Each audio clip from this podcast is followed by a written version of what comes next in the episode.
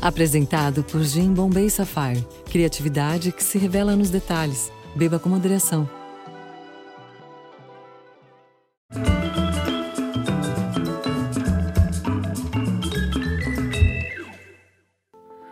Todas as cerimônias de casamento felizes se parecem. Cada divórcio é triste à sua própria maneira.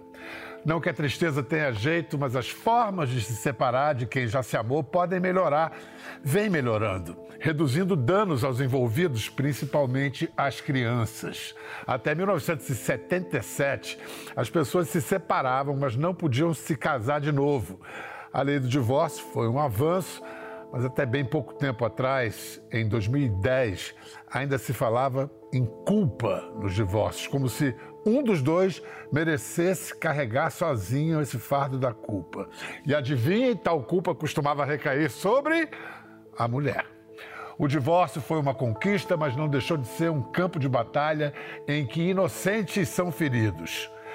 Já há alguns anos, a advogada que vamos receber hoje vem buscando outro jeito de fazer justiça.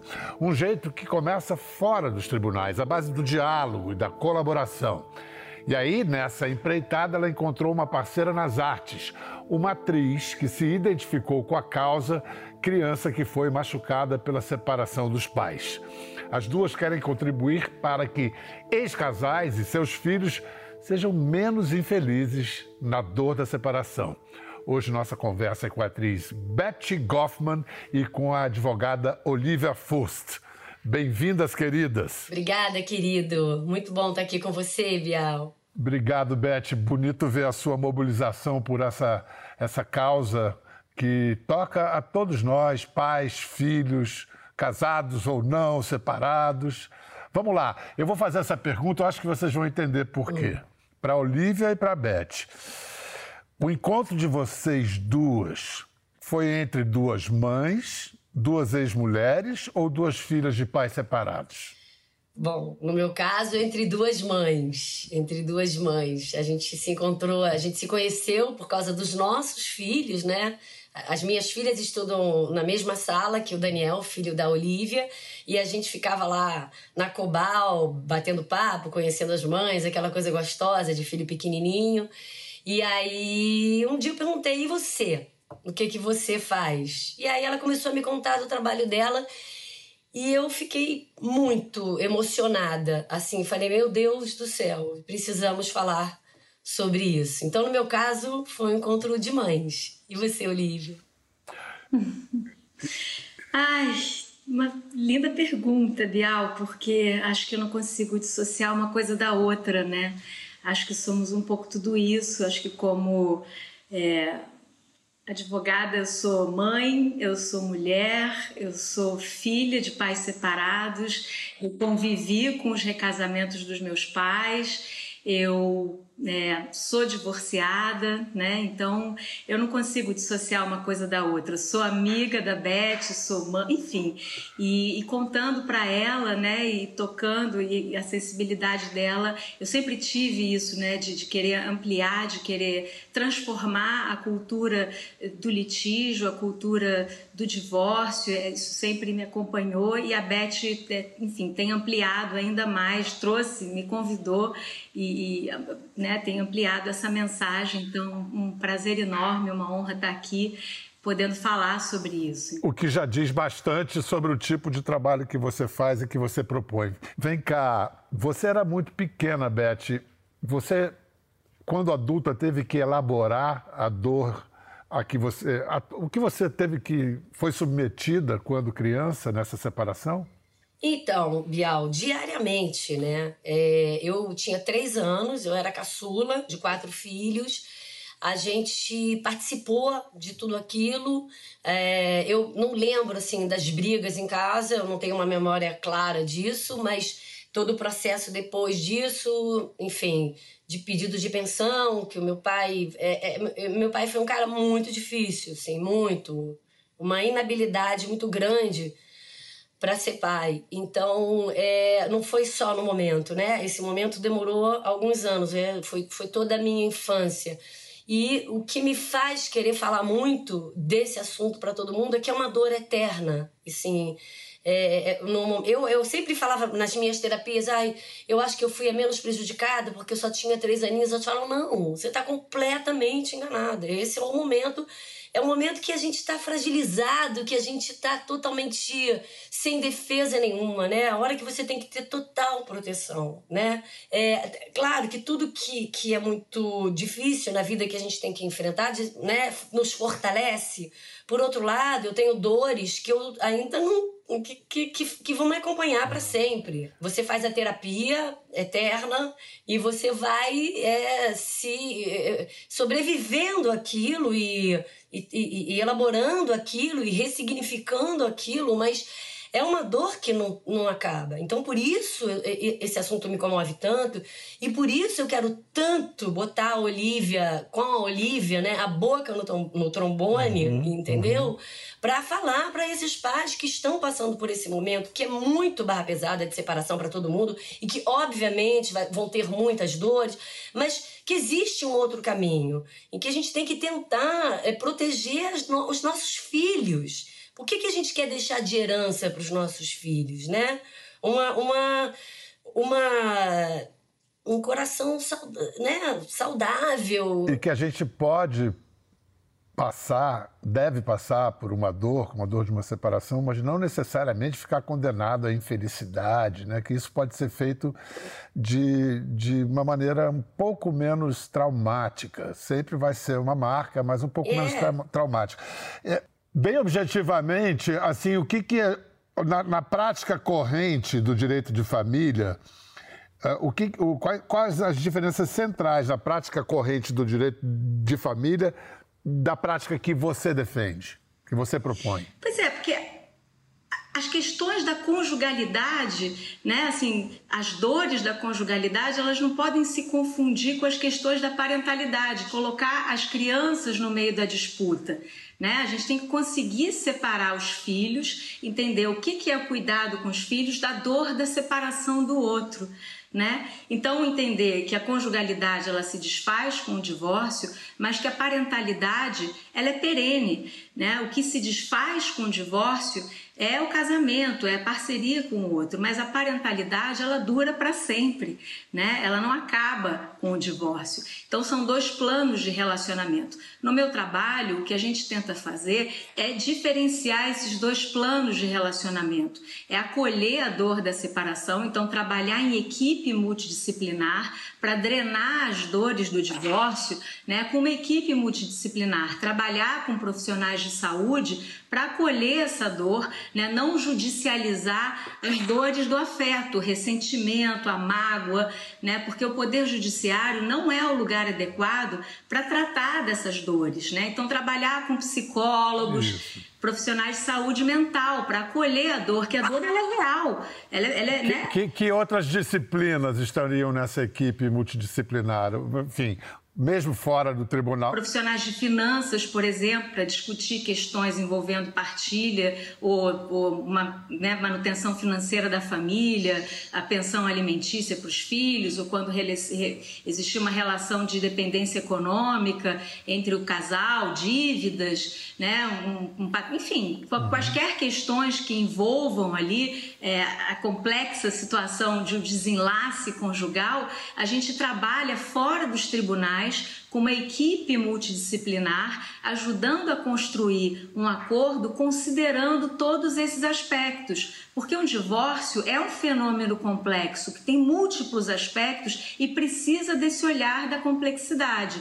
Né? A gente constrói esses acordos fora dos tribunais, no tempo das pessoas, né? É, sem fomentar a raiva, sem agudizar a dor, que já é suficientemente né, é, é, dura, já é um, um momento duro, não precisa de aditivos, né? e também, por exemplo, trazer um especialista em criança e adolescente, para ter um olhar né, para o momento dos filhos né, para trazer, para ter uma escuta apurada para a necessidade dessas crianças. Como a Beth falou, você pode ter um filho de 3 anos, um adolescente de 13, de 15, uma criança de 8, né, para entender ali, às vezes os pais estão divergindo sobre o que é melhor para esse filho.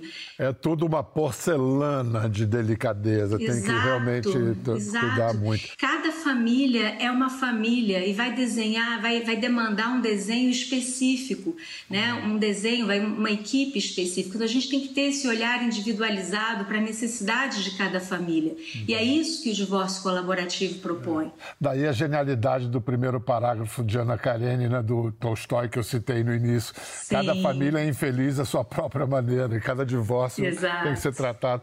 Eu, eu, queria lembrar um sujeito que, que ficou, o nome dele ficou associado para sempre ao divórcio, porque ele dedicou a vida dele à lei do divórcio, o senador Nelson Carneiro.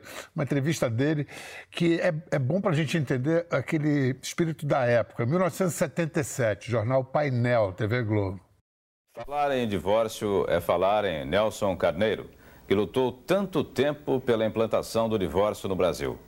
Nelson Carneiro está no painel de hoje e vai explicar a Tereza Cristina Rodrigues os principais pontos da regulamentação do divórcio. Nelson Carneiro, a lei de divórcio acabou de ser aprovada e já está sendo discutida, principalmente o artigo 38 e o fato da doença mental ser justa causa de divórcio. Qual a sua opinião sobre esses dois aspectos? Quanto à doença mental grave, aceita em todos os países civilizados do mundo, só pode ser arguída como causa de separação judicial preparatória do divórcio se essa doença mental é grave, se perdura durante cinco anos, se torna impossível a vida conjugal e se é de cura improvável. É, algumas coisas para observar de cara. Primeiro, assim, a própria compreensão do que seja doença mental mudou muito de lá para cá e acho muito difícil de entender essa figura de justa causa no divórcio. Tem isso, Olivia? Hoje em dia, é, justa causa não mais, né? Basta você desejar se separar e você não tem nem mais que ter a aceitação do outro. O divórcio é direto. E por incrível que pareça, só desde 2010, né? O divórcio não tem mais isso assim, ah, eu não te dou o divórcio, isso acabou. Isso não existe mais. Basta que um queira se divorciar, né? É, desde a, a emenda constitucional 66 é, determinou que o divórcio é direto. Você se casou num dia, você pode se separar, se divorciar no dia seguinte. Também outra conquista da nossa sociedade. Não tem mais isso de 2010, 2010 ontem, né? Ontem. E para mim, da minha geração, tinha uma figura, quero saber se Beth, se isso tem algum ressoa na sua lembrança da, da, história de sua mãe. Antes do divórcio tinha a figura estigmatizada da desquitada. Totalmente, é. totalmente. A minha mãe, nós somos judeus, eu estudava numa escola judaica na Tijuca. Nós frequentávamos um clube judaico. E quando houve separação, além da minha mãe ter sido abandonada pelo marido, e tudo bem, as, as pessoas têm o direito de se apaixonar, o que o horrível foi a forma como isso foi feito e o abandono daquelas crianças daquela forma. Mas a minha mãe, assim, é, quando chegava no prédio, ela ah, desquitada. E também ela foi um pouco deixada de lado pelo, pela, pela, pela, pela colônia, sabe? Pelas pessoas que frequentavam ali. Ela não era uma figura muito bem-vinda. Uma mulher sozinha, minha mãe era muito bonita. É, sabe aquela mulher ali separada, desquitada? Eu me lembro no edifício que eu morava na minha infância, as, as pessoas de família evitavam pegar o mesmo elevador da desquitada. A desquitada, era um negócio horroroso. E, e o, o, durante algum tempo no mesmo depois da lei do divórcio, e mesmo até hoje, ainda a coisa ainda é um pouco desigual entre homens e mulheres. Onde, hein, Olivia? Em alguma, é, a gente tem na história do direito de família e a gente pode é muito interessante ver como que, né, é, a gente tem toda a estrutura patriarcal, a mulher ela sempre arcava com as consequências, né, assim, do, do discutia-se a culpa, quem, quem foi o responsável pelo fim do casamento e a culpa sempre recaía sobre a mulher, né? Sempre a mulher arcava com as consequências, perdi a guarda, perdi direito ao patrimônio, enfim. Mas isso vem mudando. Depois da Constituição de 88, enfim, é, tradicionalmente a mulher tem o papel né, de cuidadora, o homem de provedor. A mulher, então, depois da Constituição, vem acumulando funções. Ela passa a ser provedora e cuidadora, e o homem só provedor. Com a guarda compartilhada, vem uma tendência a equilibrar esses papéis, homens cuidadores e, pro, e provedores, né? E gente está nesse lugar de tentar equilibrar os papéis, né? De homens e mulheres cuidadores e provedores. E agora eu acho que a gente está falando de uma ampliação, né? Os filhos, as crianças, elas são né, dos pais, mas também da família extensa, e assim vamos caminhando. Beth, muito bonito ver você mobilizada junto com a Olivia nessa causa e você é, eu já estou sabendo, como atriz, artista que é, você já está planejando maneiras de atuar na realidade através da ficção. Você vai fazer o que aí nessa área de, de juntar as duas coisas? Então, a gente tem um projeto muito lindo, né, de uma série que a gente está apresentando para alguns streams, todos ficam interessadíssimos no assunto, mas ainda não tem nada fechado com ninguém, mas todo mundo, porque são, é um escritório de mulheres, só mulheres, né? Todas as as profissionais que trabalham nesse escritório são mulheres, elas têm as suas vidas. Aí tem um pouco da história da Olivia. A Olivia tem uma história de vida também muito forte. Ela perdeu um irmão assassinado, ela teve que lidar, né, Olivia, com um encontro no, no tribunal, né, com, com a família dos assassinos do irmão dela. Ela falou: e agora? Como é que eu vou lidar com isso? Eu que trabalho com isso, com esse, com esse olhar mais humano, enfim. É, essa, né, é, é então, assim, é, a gente tá, tá mostrando, a gente tá mostrando para as pessoas e é isso. Isso é um assunto, Bial, muito caro para mim, mas muito caro. Eu estou realmente nesse momento ressignificando tudo isso e quero usar isso para é, é, como eu falo assim é um processo de cura para mim também uhum. entendeu? É um processo de cura porque eu, eu assim vou ajudar outras outros pais e mães a não enfiarem os pés pelas mãos porque isso tudo volta né? Volta no desespero do filho nas dores do, do próprio filho né? E eu quero ajudar essas crianças né que passam por as crianças são usadas como como munição, entendeu? Muitas vezes. Isso é muito louco, porque é, a gente quer dar para. Eu sou mãe agora, o que, que eu quero deixar? O que, que eu quero deixar para as minhas filhas? Eu quero deixar um coração seguro, pleno, cheio de amor, fazer o meu melhor. Vou errar, vou, vamos errar sempre.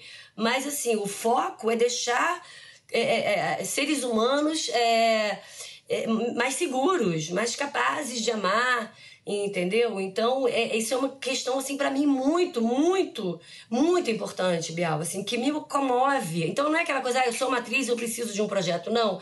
Esse encontro com a Olivia trouxe isso para mim como uma missão. E aí, enfim, tem as, as questões das mulheres, das, do escritório nas suas casas, as suas próprias incoerências no seu casamento. A Olivia pode falar um pouco disso porque ela está fazendo o projeto, né? Assim, fez um pré-roteiro, uhum. enfim, mas é isso. Doutora Olivia, cite uma história que você acha que poderia ser o primeiro episódio Opa. da série. Ixi, meu Deus do céu. Então, Biel, até para eu falar um pouco, né, assim, né, tenho sempre o dever de confidencialidade, né, assim, do, do, dos casos que eu atendo. Eu quero falar isso que a Beth trouxe, né, das histórias e um processo de cura e de a gente tratar publicamente, de, de né, é, eu eu também tenho um projeto chamado Histórias de Divórcios Contadas pelos Filhos, né, que é ouvir adultos e jovens adultos que queiram me contar né, como que as histórias do divórcio dos seus pais, da separação dos seus pais, impactou a sua vida.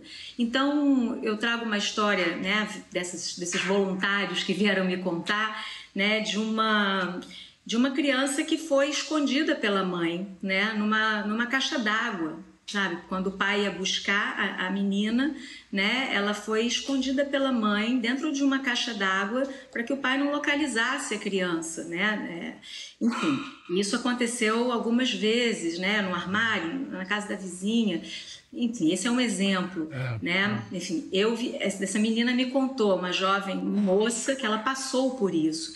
Eu conheço outras histórias, né? Assim, muito barra pesada de, um, de dois irmãos que os pais eles é, trocavam, tiravam as roupas né, do, do, dos meninos na portaria, para que as roupas da mãe não fossem para casa do pai e vice-versa. Então, os meninos, eles de cuecas, entendeu? Eles tinham que entrar no táxi para que o pai vestisse os meninos no táxi, e, enfim, é esse tipo de coisa que acontecem quando os pais perdem a cabeça. Então, assim, eu, eu acho que esses pais, esses adultos, eles precisam de, de acolhimento, eles precisam, na verdade, de, de tratamento, eles não precisam de uma dinâmica de briga, de uma dinâmica de litígio, eles precisam de uma equipe profissional né, que acolha esses pais, porque eles estão fora de si. Eles não estão percebendo o mal que eles estão causando aos próprios filhos. É isso que a Beth está dizendo. Então, na, na, na, série, no projeto que a gente está tentando, é trazer esse tipo de experiência e mostrar como que a gente pode lidar com essas situações extremas de uma maneira muito mais cuidadosa, porque os filhos estão testemunhando esse processo dos pais. Né? E eles estão aprendendo com os pais, eles, eles são os adultos, eles vão fazer suas próprias escolhas, né? E estão sendo impactados pelas escolhas dos pais. Então, é, estão é, ficando marcas, né? Assim, é, que, que indeléveis, né? Que não vão sair. A gente tem é muita violência, é né? Muita, é muito violento com as crianças, é muito violento. As histórias que a Olivia me contava, eu, eu, eu tinha vontade de sentar e chorar não podem continuar fazendo isso com as crianças, entendeu? E um divórcio mal conduzido, Beth, né? Ele não impacta só os filhos. Os filhos ele, são impactados diretamente, mas assim, eles extrapolam os limites da casa, né? Eles impactam a sociedade, a escola, o trabalho, a rua. As pessoas vão para o trânsito, vão para a empresa, vão pilotar um avião, vão, é sabe? Aí estão na rua, então vão dirigir um país, sabe? É isso, a gente tem que cuidar, a gente tem que comer, tudo começa em casa sabe? Interessa a todos, né? Por isso eu acho que, inclusive, Lógico, quando você, esse assunto é bem tratado é, no audiovisual, cinema, televisão, isso sempre dá audiência, tem público. Vou, vou, mostrar dois exemplos históricos. Um filme de 79, Kramer versus Kramer, e 89, A Guerra dos Rose. Vamos ver Sim. as cenas, umas cenas desses filmes. I'll never make another mistake like I made with Oliver. Yeah, skip down here and blah, blah, blah. Parties who have pursued separate lives. Parties who have pursued separate lives, sharing neither bed nor board, shall be deemed to have lived separate and apart from one another, even though they reside under the same roof.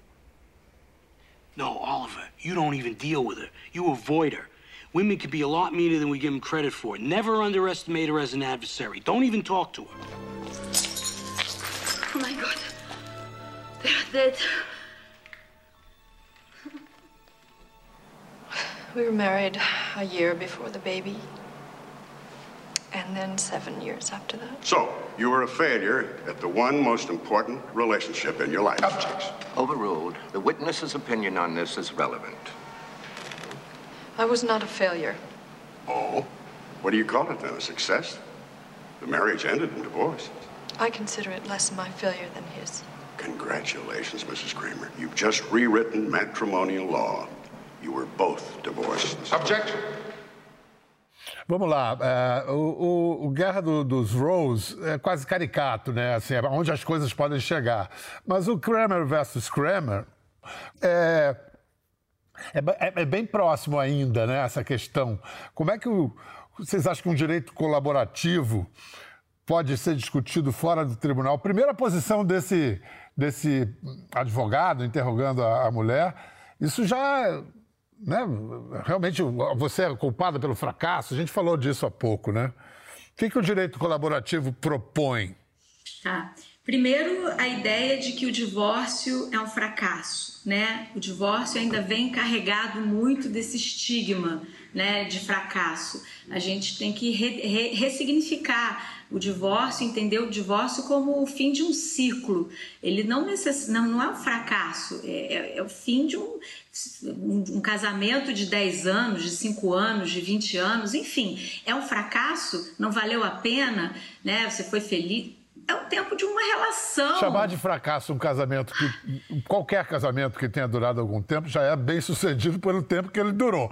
Segundo, Bom, assim, o que gera claro. filhos, então, é filho Exato. de um fracasso? Que história é, é essa, cara? história, assim, é. você chega no fim da sua vida, você vai morrer, você fala, bom, morri, fracassei, fracassei porque assim, é isso, não valeu a pena. Fui casada, vivi uma história com uma pessoa, né? Não valeu a pena? Então, assim, eu acho isso, assim, a gente lutou por esse direito, o divórcio é uma conquista, né? Tem uma frase é, agora não vou lembrar, mas enfim, que diz: a gente está tentando ser mais feliz, ou pelo menos ser menos infeliz.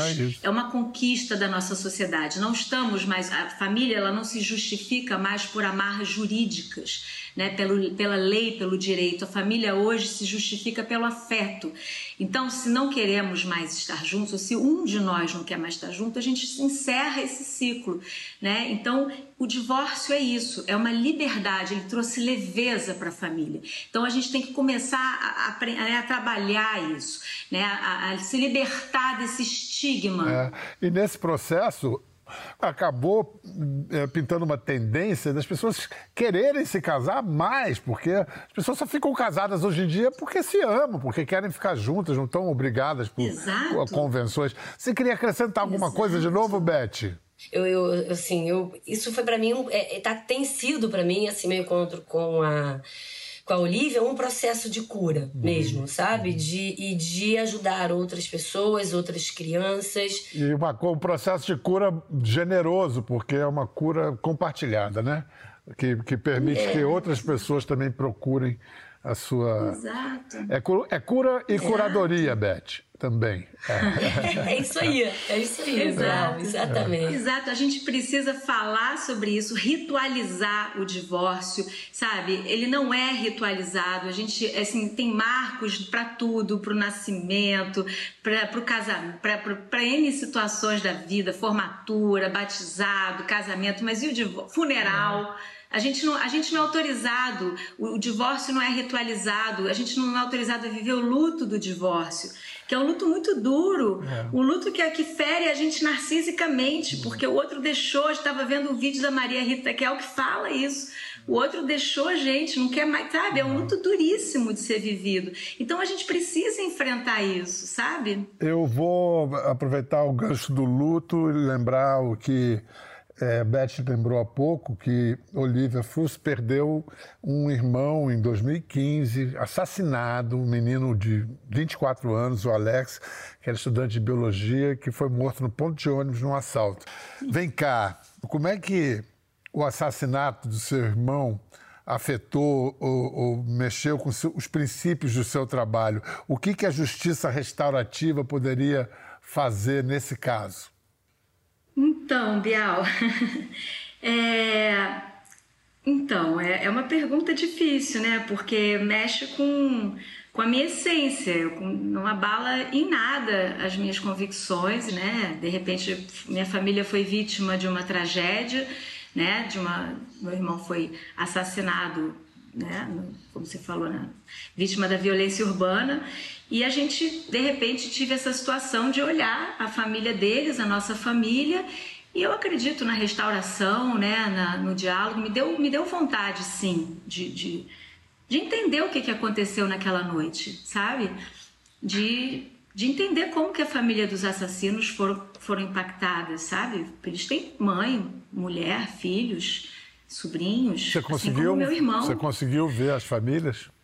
Não, só no dia do julgamento, né? Mas assim, conversar assim, não. Para mim, não, não, não. Todo mundo sempre me desaconselhou, o que eu entendo perfeitamente, porque eles foram, né, identificados, foram processados, estão presos.